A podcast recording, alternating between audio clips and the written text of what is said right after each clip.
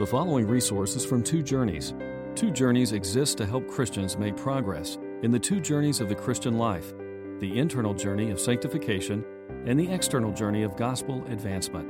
We do this by exporting biblical teaching for the good of Christ's church and for the glory of God.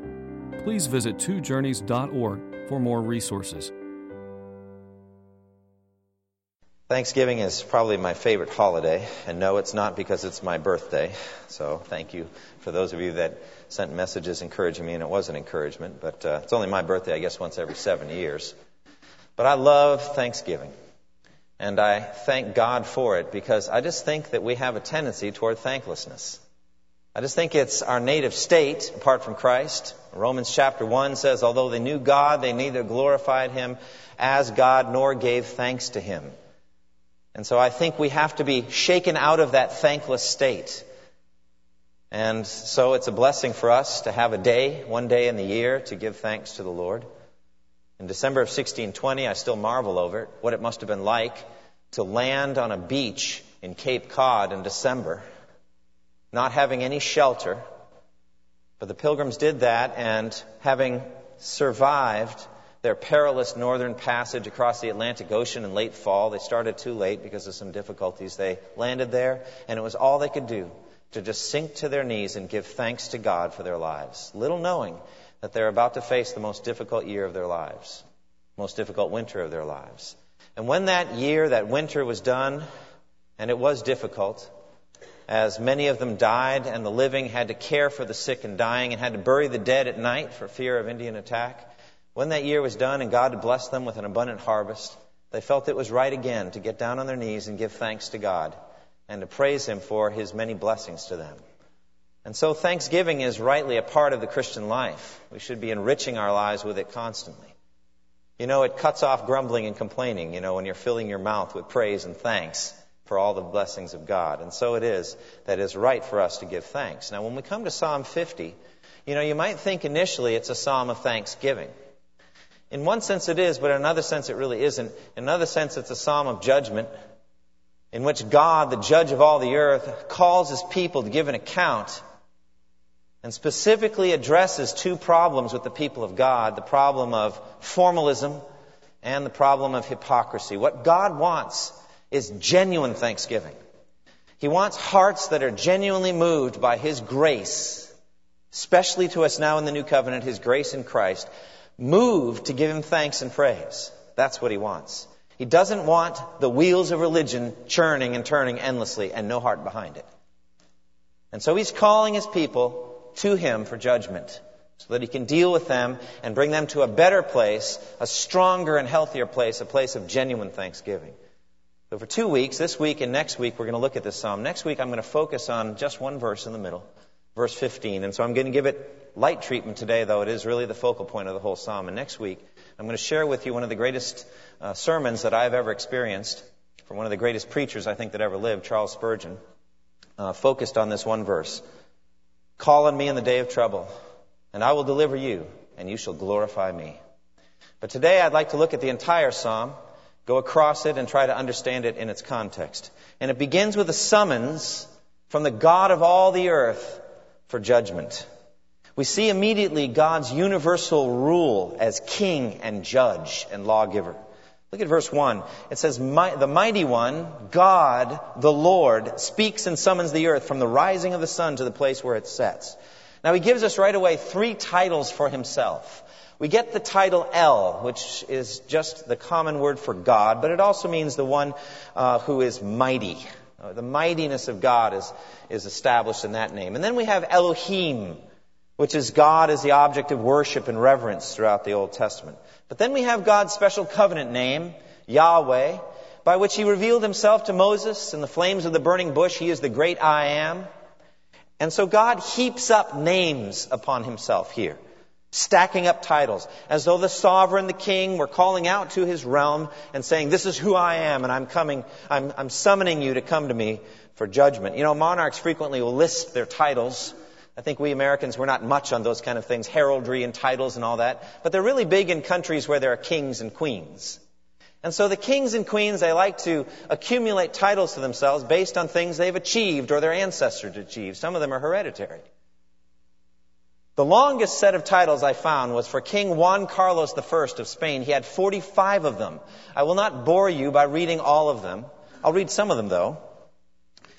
King Juan Carlos I of Spain, King of Spain, King of Castile, King of Leon, King of Aragon, King of the two Sicilies.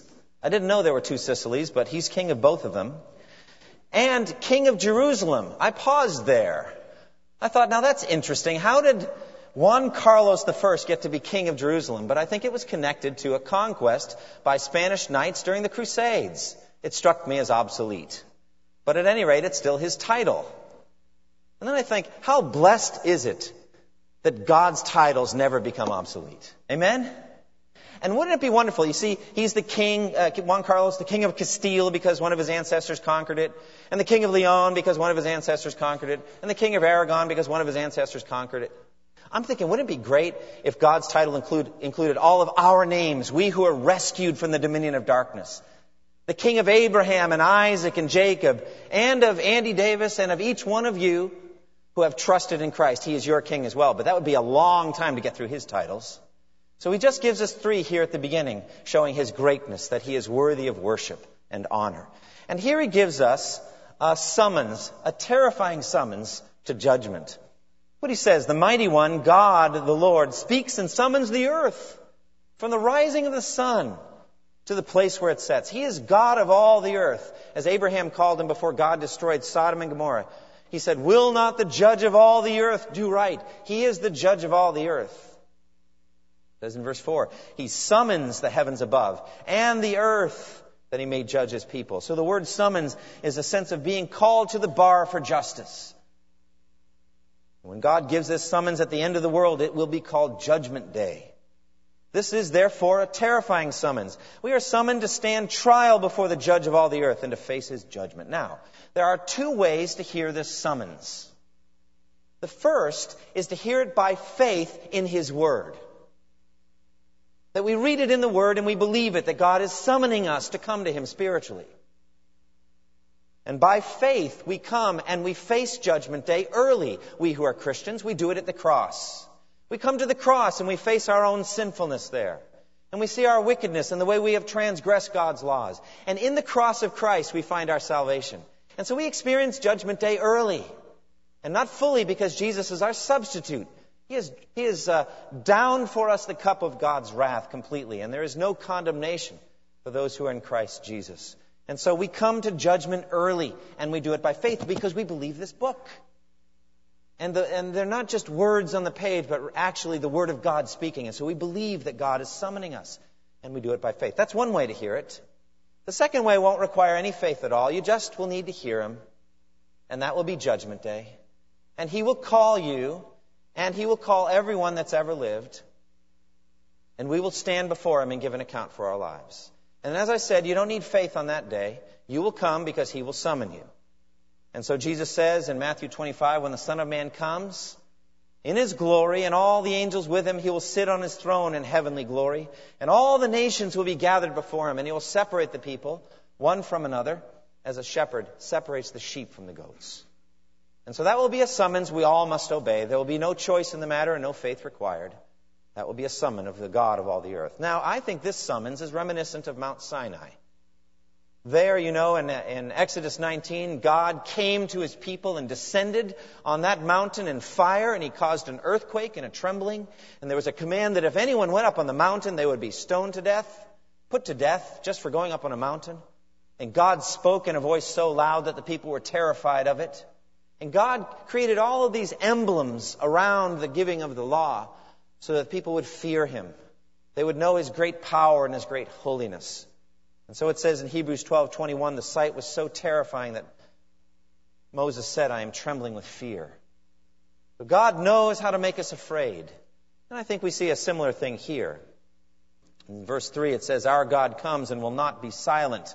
Though it seems that God is silent now about our lives and our decisions and our behavior patterns, he is not silent. He speaks now in His Word.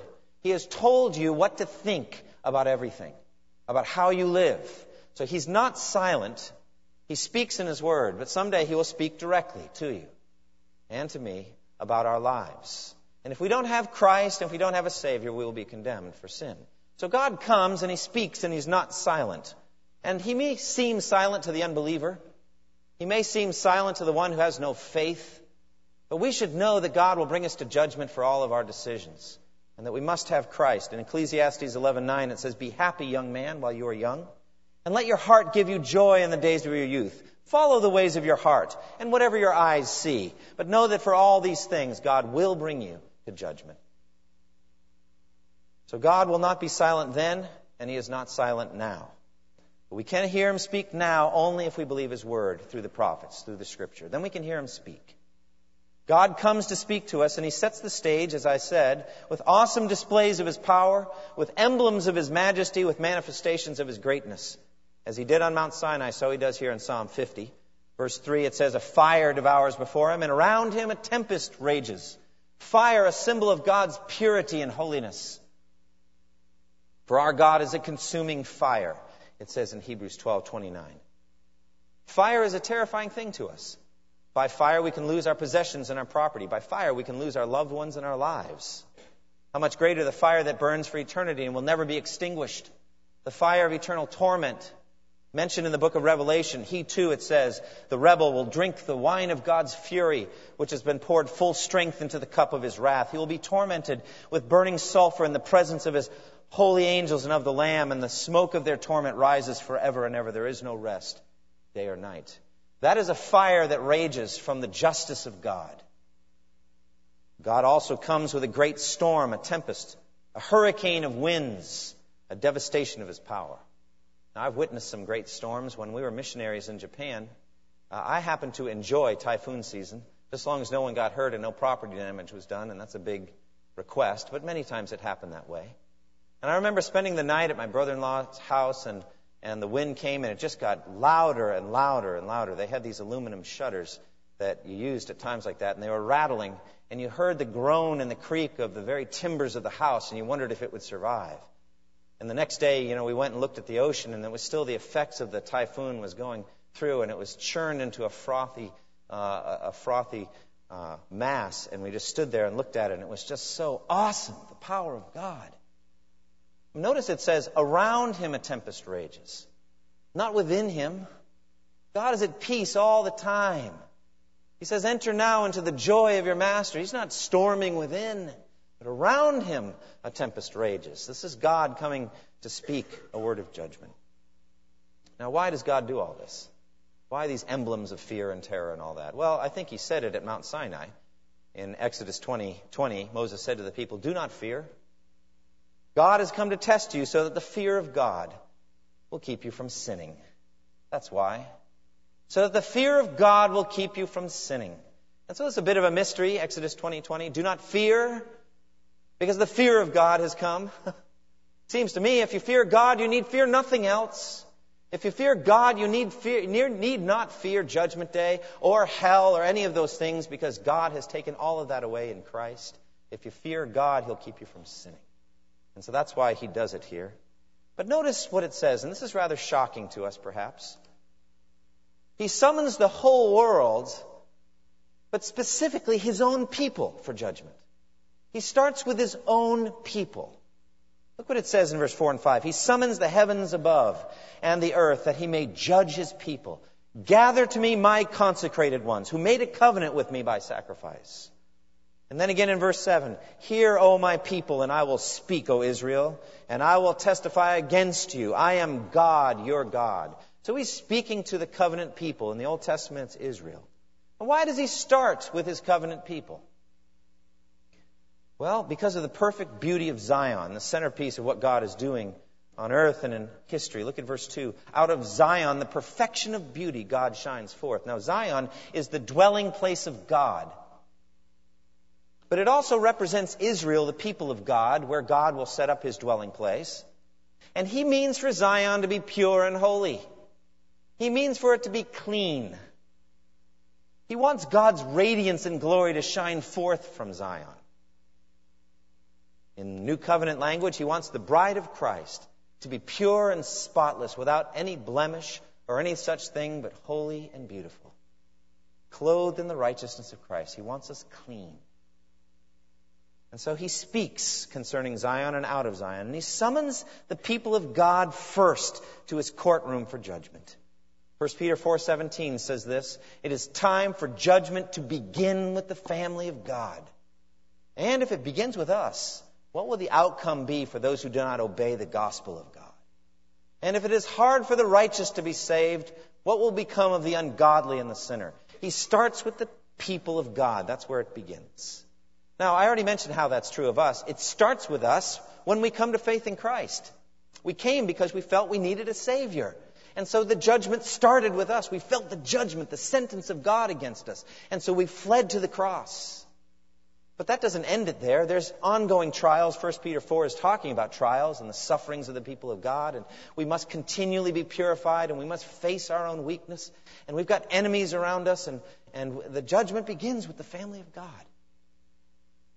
The purity of God's people is essential to what He's doing in this world. We must be visibly holy. Not perfect, we cannot be, but we must be striving after holiness. Blessed are those who hunger and thirst for righteousness. That hunger and thirst must be put on display. God lights a lamp and, and it gives light to everyone in the house. And so he wants this house to be pure. And so he's entering into judgment with his people on two sins specifically. The sin first of formalism and secondly, of hypocrisy. Let's look at the first one, this issue of formalism. Verse 7 through 13.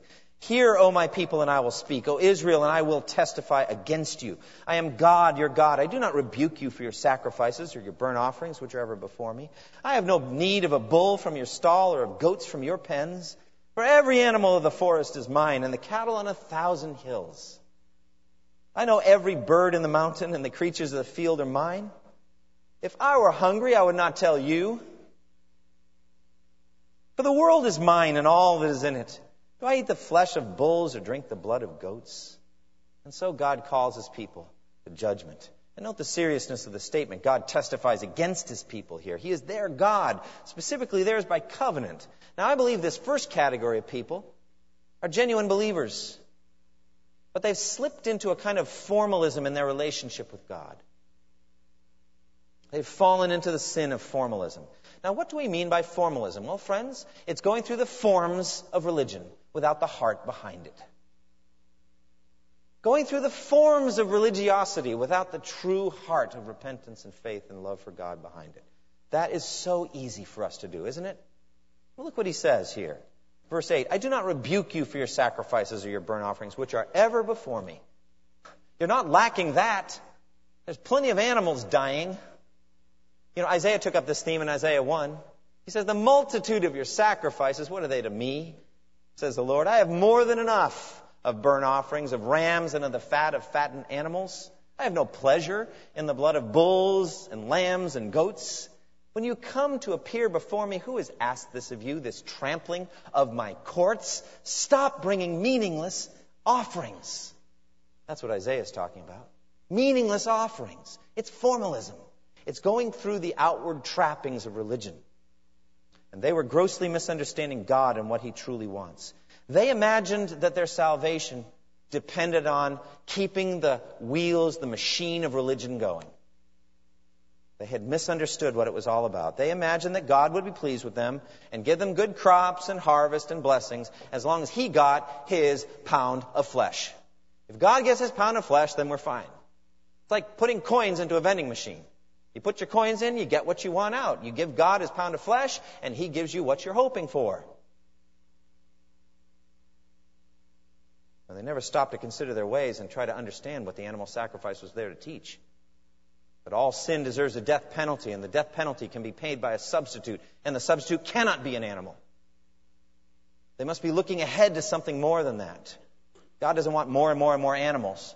How much does adultery cost? One bull? It's worth it. He doesn't want that.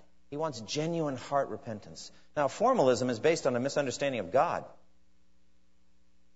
They fail to see the purpose of their religious deeds. You know, all human beings tend to overestimate the value of their religious service and underestimate the significance of their sins. We all do it, don't we? Oh, God, He has got to be pleased with this. Now, this is something that I've done here. And then our sins are peccadillos, they're small things, white lies, fibs. Hmm. And even worse, these people forgot that God owns everything that they have, and that the sacrifices they're making really are not truly sacrifices because they already belong to God. God is not a debtor. He will never be a debtor in any transaction, ever. He says, I have no need of a bull from your stalls or goats from your pens, for every animal of the forest is mine.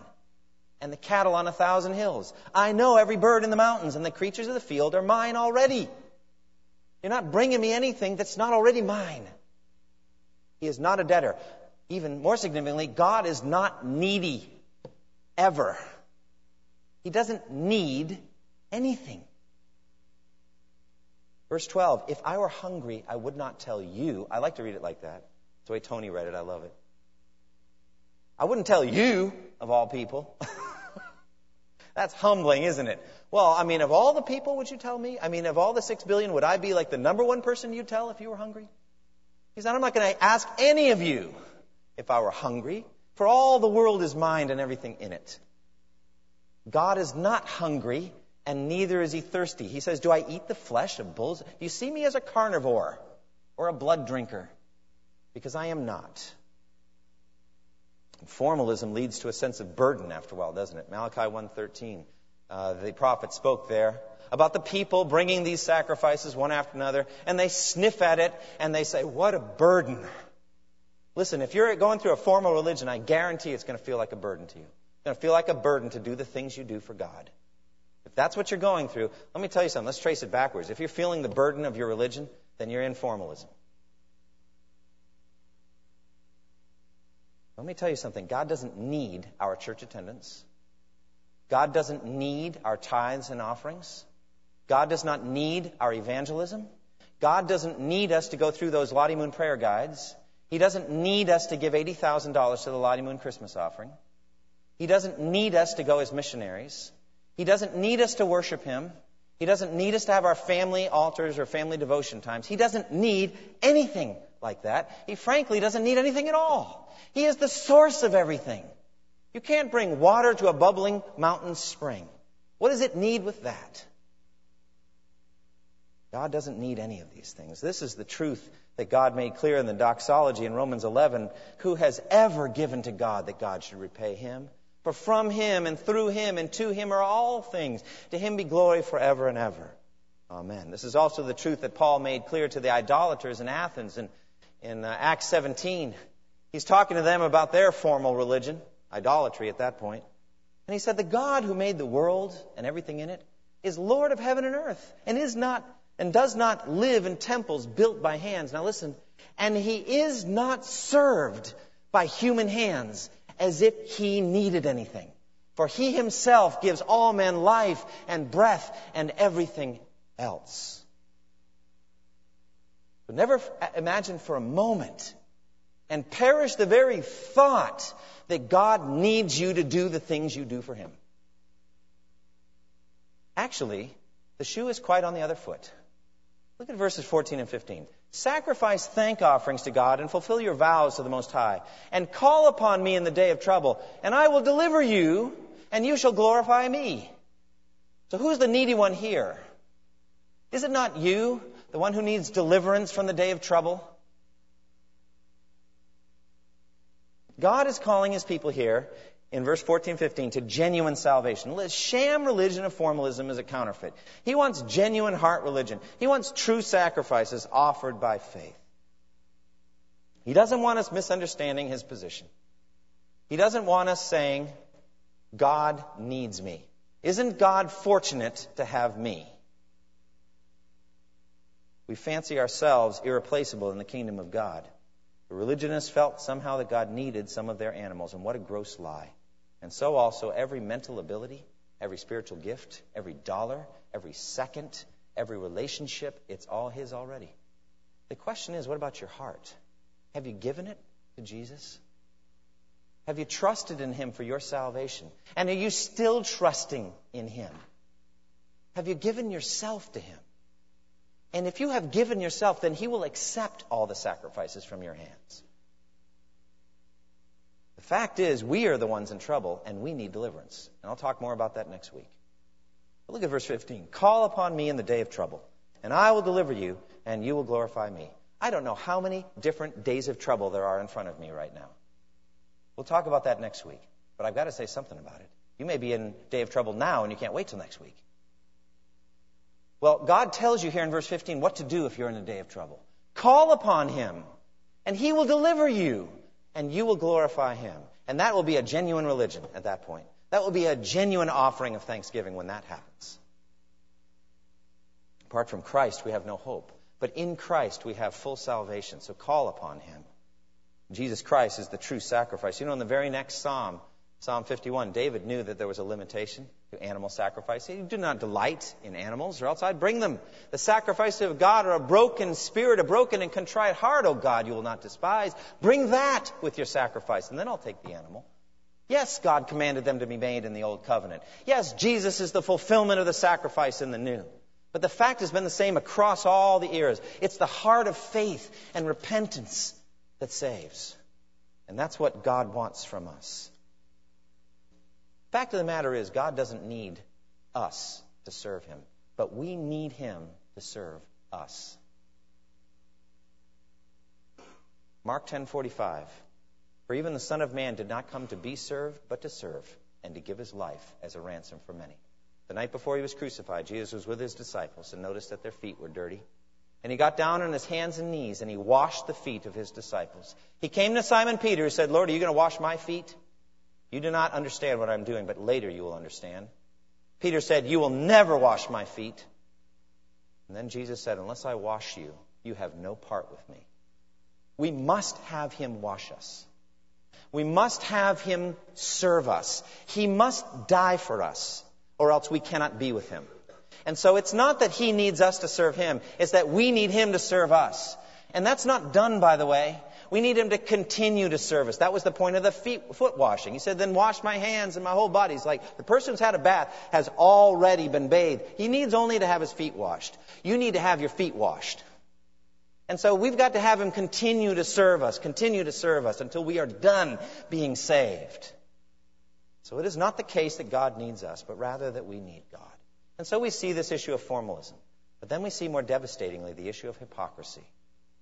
And oh, that I didn't have to talk about this. Oh, that I didn't have to talk about the fact that among the so called people of God, there are some hypocrites. Among those that assemble at the place of worship, whether Old Covenant or New Covenant, there are some who are not genuinely converted. I wish I didn't have to talk about this. It is uncomfortable. For me, it may be one of the most uncomfortable and staggering thoughts that I could be self deceived about my relationship with God. That it would be about me that he would say. Many will say to me on that day, Lord, Lord, did we not prophesy in your name? And in your name drive out demons and perform many miracles. Then he will tell me plainly, I never knew you. Away from me, you evil. But there are ways that we can be assured of our salvation. Scripture speaks clearly about that. Yet it warns us here about hypocrisy. Look what it says, verses 16 through 21. But to the wicked, God says, What right do you have to recite my laws? or take my covenant upon your lips. You hate my instruction and cast my words behind you. When you see a thief, you join in with him. You throw in your lot with adulterers. You use your mouth for evil and you harness your tongue to deceit. You speak continually against your brother and slander your own mother's son. Of these things you have done, and I kept silent. You thought I was altogether like you. But I will rebuke you and accuse you to your face. Here, the people take the words of God on their lips they take the covenant of God on their lips, but their hearts are far from God. They actually hate His instruction, and they cast it behind them.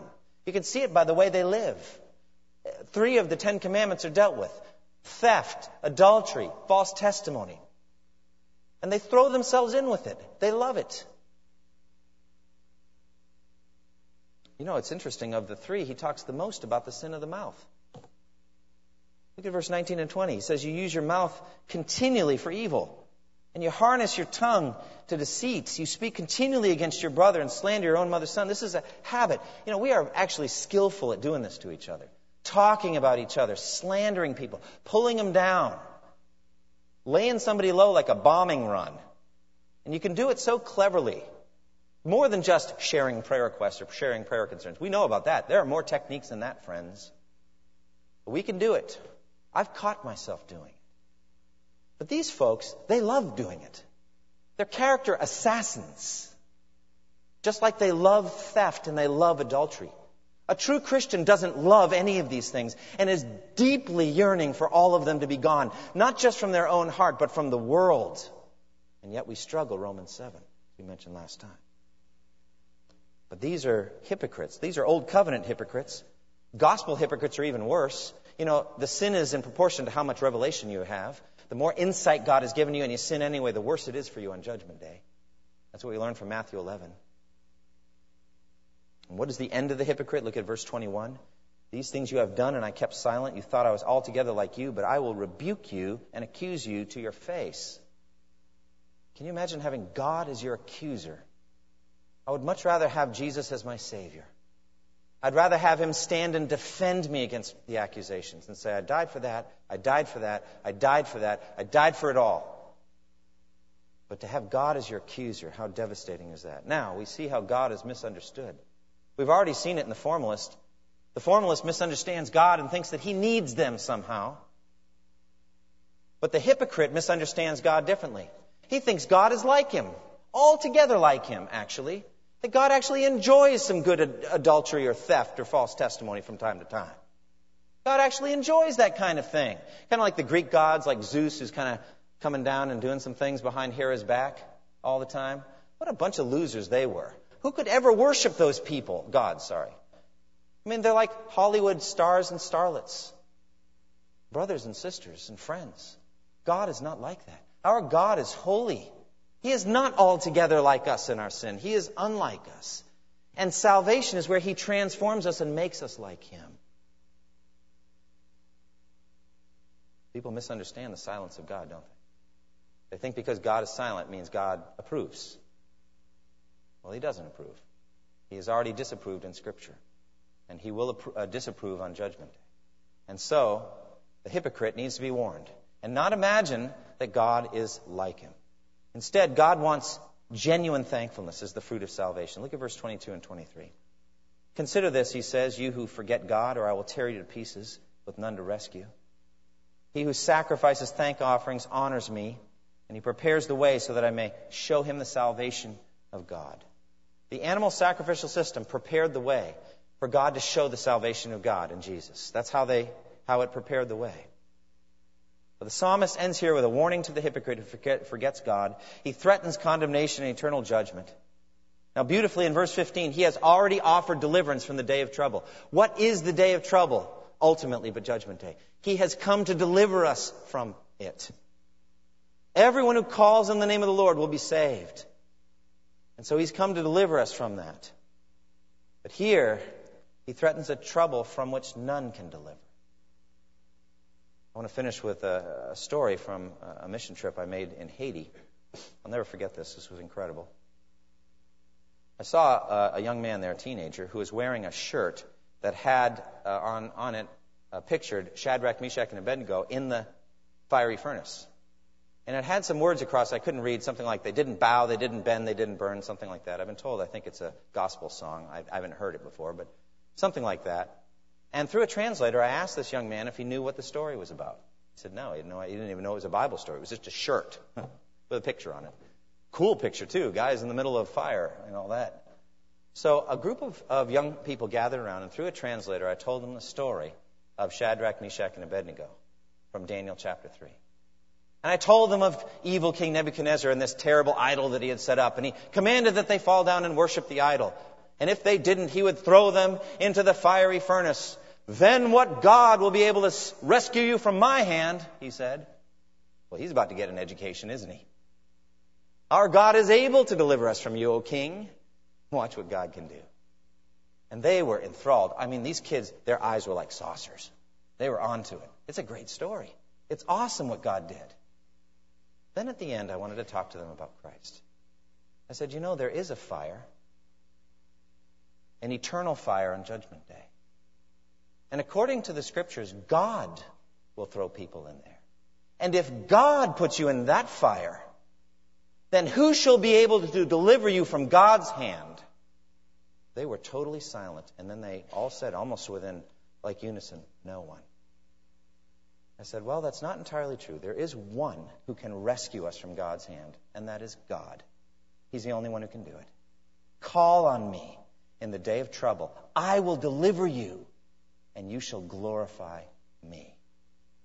Now, we come to a time of sacrifice of the Lord's uh, table. It's not an actual sacrifice, but it's a sacrifice of praise. The Old Testament sacrificial system has been completed. But now we have an opportunity to give thanks to the Lord. That's what the Eucharist, it's the Greek word for giving thanks. You should be giving thanks to God for sending Jesus as your sacrifice. We are going to eat the bread and we're going to drink the juice. And those are going to symbolize Jesus' body and his blood. We're going to ask the Holy Spirit to come and to infuse this time with the power and the sense of the presence of, the, of Almighty God. We're going to ask Him to do that. I would like to ask that if you have not trusted in Christ as your Lord and Savior, while we are doing this, repent and trust in Christ as your Lord and Savior. Don't leave this place without having come to faith in Christ. Believe that His blood shed on the cross is sufficient for you, and do not take from the Lord's Supper. But if you have repented, trusted in Christ, and testified to that by water baptism, you are welcome to join uh, this table. So come now to the feast. Thank you for listening to this resource from twojourneys.org. Feel free to use and share this content to spread the knowledge of God and build His kingdom. Only we ask that you do so for non commercial purposes and in accordance with the copyright policy found at twojourneys.org. Two Journeys exists to help Christians make progress in the two journeys of the Christian life the internal journey of sanctification and the external journey of gospel advancement. We do this by exporting biblical teaching for the good of Christ's church and for the glory of God.